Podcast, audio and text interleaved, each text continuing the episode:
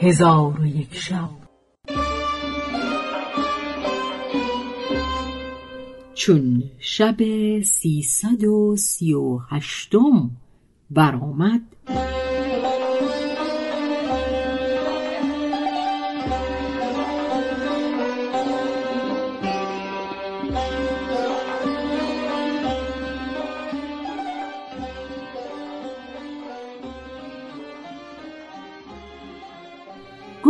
گفت ای ملک جوانبخت.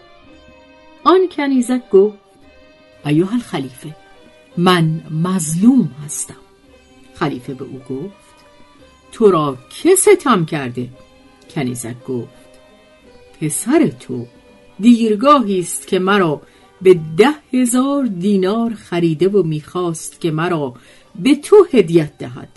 دختر ام تو زبیده دو برابر قیمت مرا به پیش او بفرستاد و او را فرمود که مرا در این غرفه جای داده از تو پوشیده دارد. خلیفه به او گفت از من چیزی درخواست کن.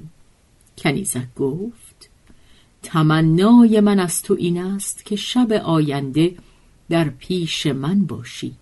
خلیفه وعده داد و کنیزک را در آنجا گذاشته برفت.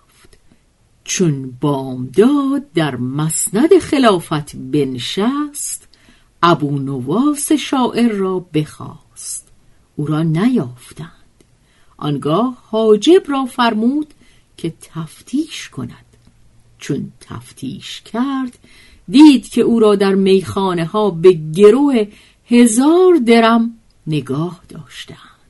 حاجب چون ابو نواس را بدید از حالت او باز پرسید ابو نواس به حاجب فرو خواند که هزار درم صرف باده کرده حاجب به سوی خلیفه بازگشته حالت ابو نواس بیان کرد. خلیفه فرمان داد هزار درم حاضر آوردند و حاجب را فرمود که درم ها برده ابو نواس را از گروگانی برهان.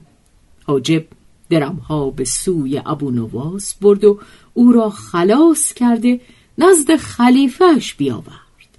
چون ابو نواس در پیش خلیفه بایستاد خلیفه به او گفت شعری بخوان که یا امین الله ما هازل خبر در او باشد. ابو نواس گفت سمعا و طاعتا. چون قصه به دینجا رسید بامداد شد و شهرزاد لب از داستان فرو بست.